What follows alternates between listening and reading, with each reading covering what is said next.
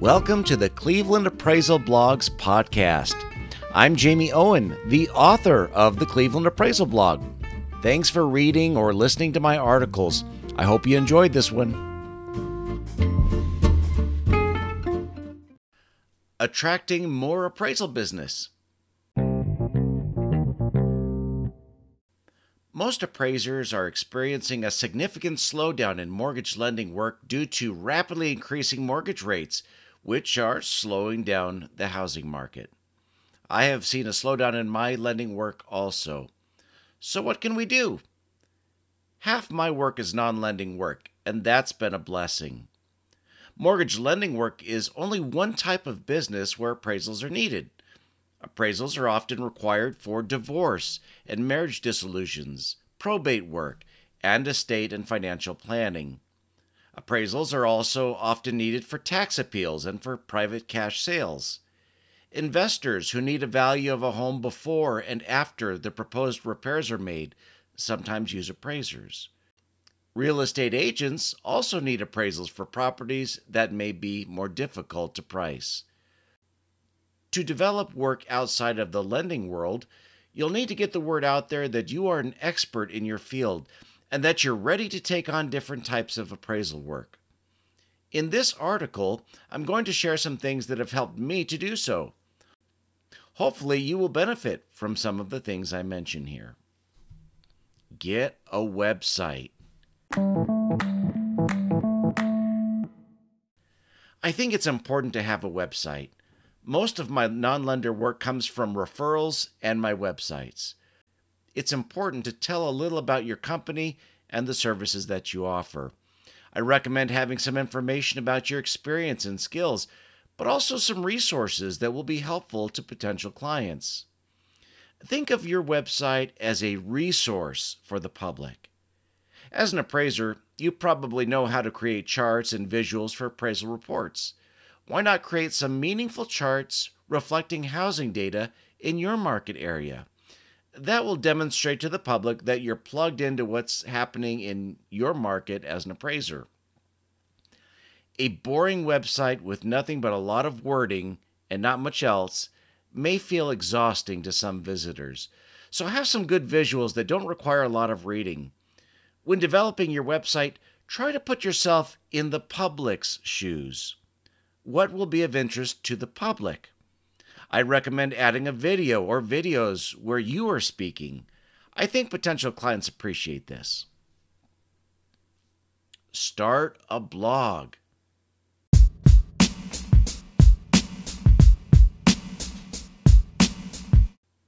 Starting a blog is not difficult. It does require some diligence, though.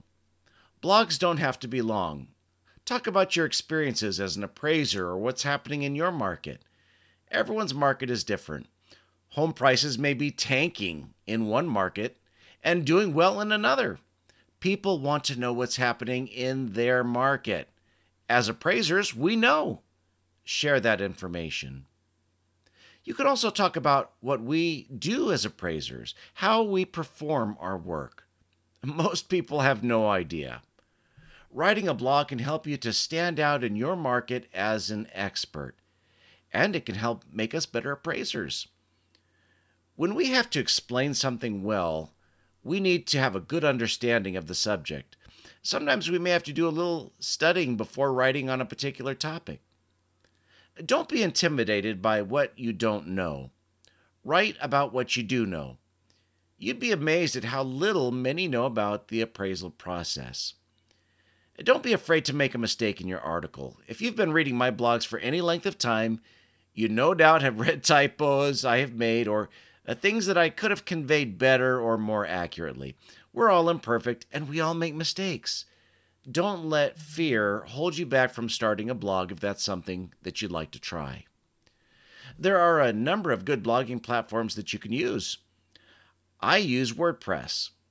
Uh, there's also Wix, Squarespace, Site123, Webador, and Bluehost, to name some. Start a monthly newsletter. If blogging sounds a little overwhelming, why not try a simple monthly newsletter? Constant Contact is inexpensive and easy to use. That's what I use. When people receive your monthly newsletter, it reminds them that we are still out there waiting to help others with our valuation services. When creating a monthly newsletter, share things about the market and add some personal things, but be careful not to make too much of the newsletter about you. Think of it as another resource that the public can benefit from. Homelight's The Walkthrough podcast had an excellent episode entitled Bad Email is Dead Five Mistakes That Make Your Email Newsletter Unreadable. It's worth a listen if you're thinking of starting a newsletter. You're going to get some followers, others will drop off. Don't take it personally. If you're slowly getting more subscribers than unsubscribes, that's great. Have fun with it. If you're losing subscribers or not gaining new ones, try to figure out what the public in your target target market area is interested in and make changes to your newsletter as you go along. You'll find that some things work while other things don't. Answer your phone and be kind. This seems obvious, but I can't tell you how many times I have answered my phone only to hear the person start by saying how pleased they are that I actually answered. If you can't answer and don't have an answering service or an assistant that answers the phone, be quick about returning calls. I've also had people that say they were happy because I returned their call when many appraisers did not. I've won a good amount of work by just answering my phone or returning calls quickly. It doesn't get easier than that. Isn't this just good business practice anyway? The other thing I recommend is to be kind to people when they're calling to inquire about our services. I'm sure you are, but some are not. I've had people tell me that they have called some appraisers who were just plain rude to them. Why is a little kindness and compassion helpful? Think about the times when someone is going to need an appraisal. I mentioned some of them earlier when someone is buying or selling a home, or when two people are getting a divorce, or when a family member dies and the family is going through probate. These are some of the most stressful times in a person's life. Many are very nervous to call the appraiser. They are not, they are not sure what they need other than a value. They don't know what's involved. And often our opinion of value will have an impact on their lives in some way so they may already be a little intimidated. People going through these things need someone they feel comfortable talking to, to walk them through what they need and what they can expect in terms of the appraisal process. We can maintain our professionalism and still be kind and compassionate. People need a little kindness now more than ever before. We're here to help solve a problem help them know that we want to help them by providing them the best customer service and valuation work we can offer as an unbiased third party. Being kind doesn't mean we're being biased, it just means we're being kind, and that can lead to more business and referrals.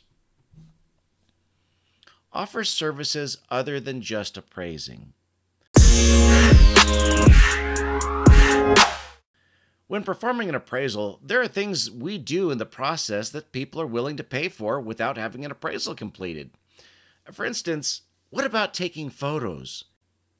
Have you considered starting a little business taking photos for real estate agents or homeowners who are thinking of selling their home on their own and need someone to take photos of their home? People may want to hire someone to take photos of personal property items that they would like to document that they possess for insurance purposes. What about measuring a home or creating a floor plan? I do generate a little extra business from offering home measurement and floor plan services. Granted, with the slowing market, the demand might not be what it was, but people still need these services at times. There will still be homeowners who want to sell their homes and may need to know the square footage of their homes. Many like the idea of having a floor plan, but don't know who offers this type of service. Earlier in the year, I was hired to create a floor plan by a homeowner because they were planning on renovating their home and wanted to have a current floor plan that they could simply print over and over to use as a rough draft that they could draw on for for ideas they had about how they wanted to change the configuration of their home's interior. I used CubiCasa. My client loved their floor plan. And by the way, I am an appraisal ambassador for CubiCasa, so they compensate me to talk about their service. The reason I agreed to become one of their ambassadors is that I truly love their service and how easy their software is to use and the awesome floor plans they render. In my blog article, there's a little video that demonstrates what it looks like when you're making a scan, and at the end of the video, it shows what the floor plan looks like along with the gross living area report that you can order. It's pretty slick. The floor plans are free. Some clients would rather pay me to scan their homes and create the floor plan for them than do it themselves. If we have a client that wants the measurements, it only costs $15 per report. If you would like to add more detail to the sketch, there is an option to do so for an additional $15 per scan. I will say this regarding the measurements. CubiCasa does an excellent job of measuring things. However, sometimes it may include an area as being finished square footage, while we know that it's not heated and would not qualify as a finished square footage area, at least in most parts of the country. CubiCasa's website makes it very easy to change a room from being included to being excluded as finished square footage. It also offers a lot of other great tool options. For instance, what about that bonus room over the garage that can only be accessed through the garage? We don't include those types of rooms in our gross living area because they are not contiguous with the main living area. There is a box to uncheck if the area is not contiguous with the main living area. It then removes that area from the gross living area and recalculates the square footage. My point is that CubiCasa is a fantastic tool, but it still requires some expertise in understanding what qualifies as gross living area if we are going to use it to measure a home. But most of the time, it gets it right the first time, at least in my experience. It also allows you to change the room name to anything that you would like, and it offers custom colors for different rooms.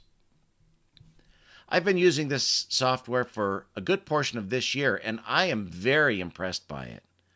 I know you have to take what I say with a grain of salt since I'm being compensated to talk about it, but try it for yourself. See what you think, especially if you're trying to expand your business with different services. When I'm hired to create a floor plan or measure a home, I like to let them know that if they would like an appraisal, the floor plan and measurements are also included at no extra charge.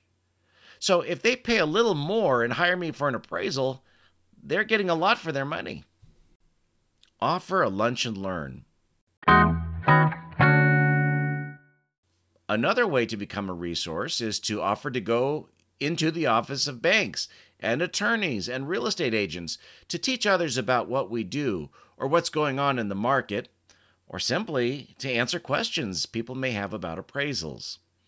I've done a fair amount of these types of meetings over Zoom in the past couple of years, including teaching a continuing legal education class to members of the local bar association and to real estate sales offices and banks. It's a great way to demonstrate that we are a market expert. More importantly, we educate others on what we do and how we can benefit them with our services. I know that public speaking is not for everyone, but if you give it a try, I think you will like it, especially if you're well prepared. You may be afraid of not having the answer to a question thrown your way. Don't be afraid. If you don't know the answer, simply say so and let them know that you'll do some research and get back to them. I think that wins the respect of most people. And if it doesn't, you probably don't want them as a client anyway. No one can possibly have the answer to every question. But I bet if you are an appraiser, you're going to be able to adequately answer most questions people have about what we do. I hope that some of these things will benefit you and your business while we go through this downward real estate cycle. Thank you so much for reading my blog. By the way, at the end of my blogs, I share other great blogs, newsletters, and podcasts from my fellow appraisers, from whom I've learned much and continue to. Check out their links in my blog. You'll learn a lot about what makes for great content that the public will love.